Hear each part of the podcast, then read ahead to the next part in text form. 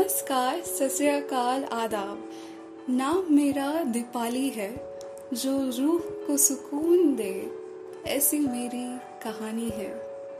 जो दिलों के तार को जोड़े ऐसी मेरी रवानी है। जो अल्फाज जीने की उम्मीद दे ऐसी मेरी वानी है।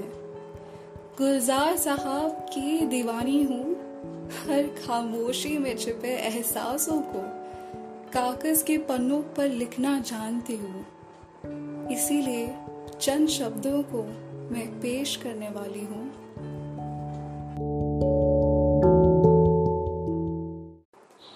मैं एक कविता पेश करना चाहूँगी और उस कविता का नाम है एक नगमा जिंदगी का। सभी अपनी दास्तां लिए, दिलों में थोड़ा जख्म तो थोड़ा मरहम लिए, हालातों से लड़कर अपने सपनों को पंख दिए।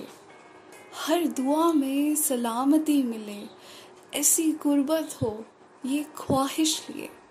मिल जाएगी मंजिल जिसके लिए इतने कुर्बान है दिए। कभी झूमते हुए तो कभी जुस्तजू में डूबते हुए, गोते लगाते हुए जिंदगी ने कई मौके दिए। फिर भी कुछ आरज़ू दफन से हो गए। इन आँखों ने है देखे ना जाने कितने गिले शिकवे, मगर इस रूह ने महसूस किए हैं उतने ही फरिश्ते। जुबान पर है लिए दूसरों के लिए शिकायतें, फिर भी दिल नहीं कटेंगे बिना उनकी एक झलक देखे। गुजरते लम्हों की गहराइयों में मत डूबना, जिंदगी छोटी सी है बस बहते रहना। मुसाफिर बनकर है फिरते एक हमसफर की तलाश में, पर इश्क की गलियों में यूं ही नहीं मिलते दो हंसों के जोड़े। ताजुब की बात तो ये है हम आए थे यहाँ कुछ कर गुजरने के लिए, और दे गए यादें ना जाने कितने अधूरे तो कुछ पूरे। शुक्रिया।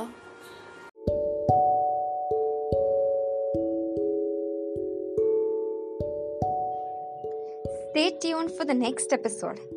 मैं फिर कब मिलूंगी? जब आप इजहार करोगे। Dear lovelies, इजहार करते रहो क्योंकि हम सुन रहे हैं।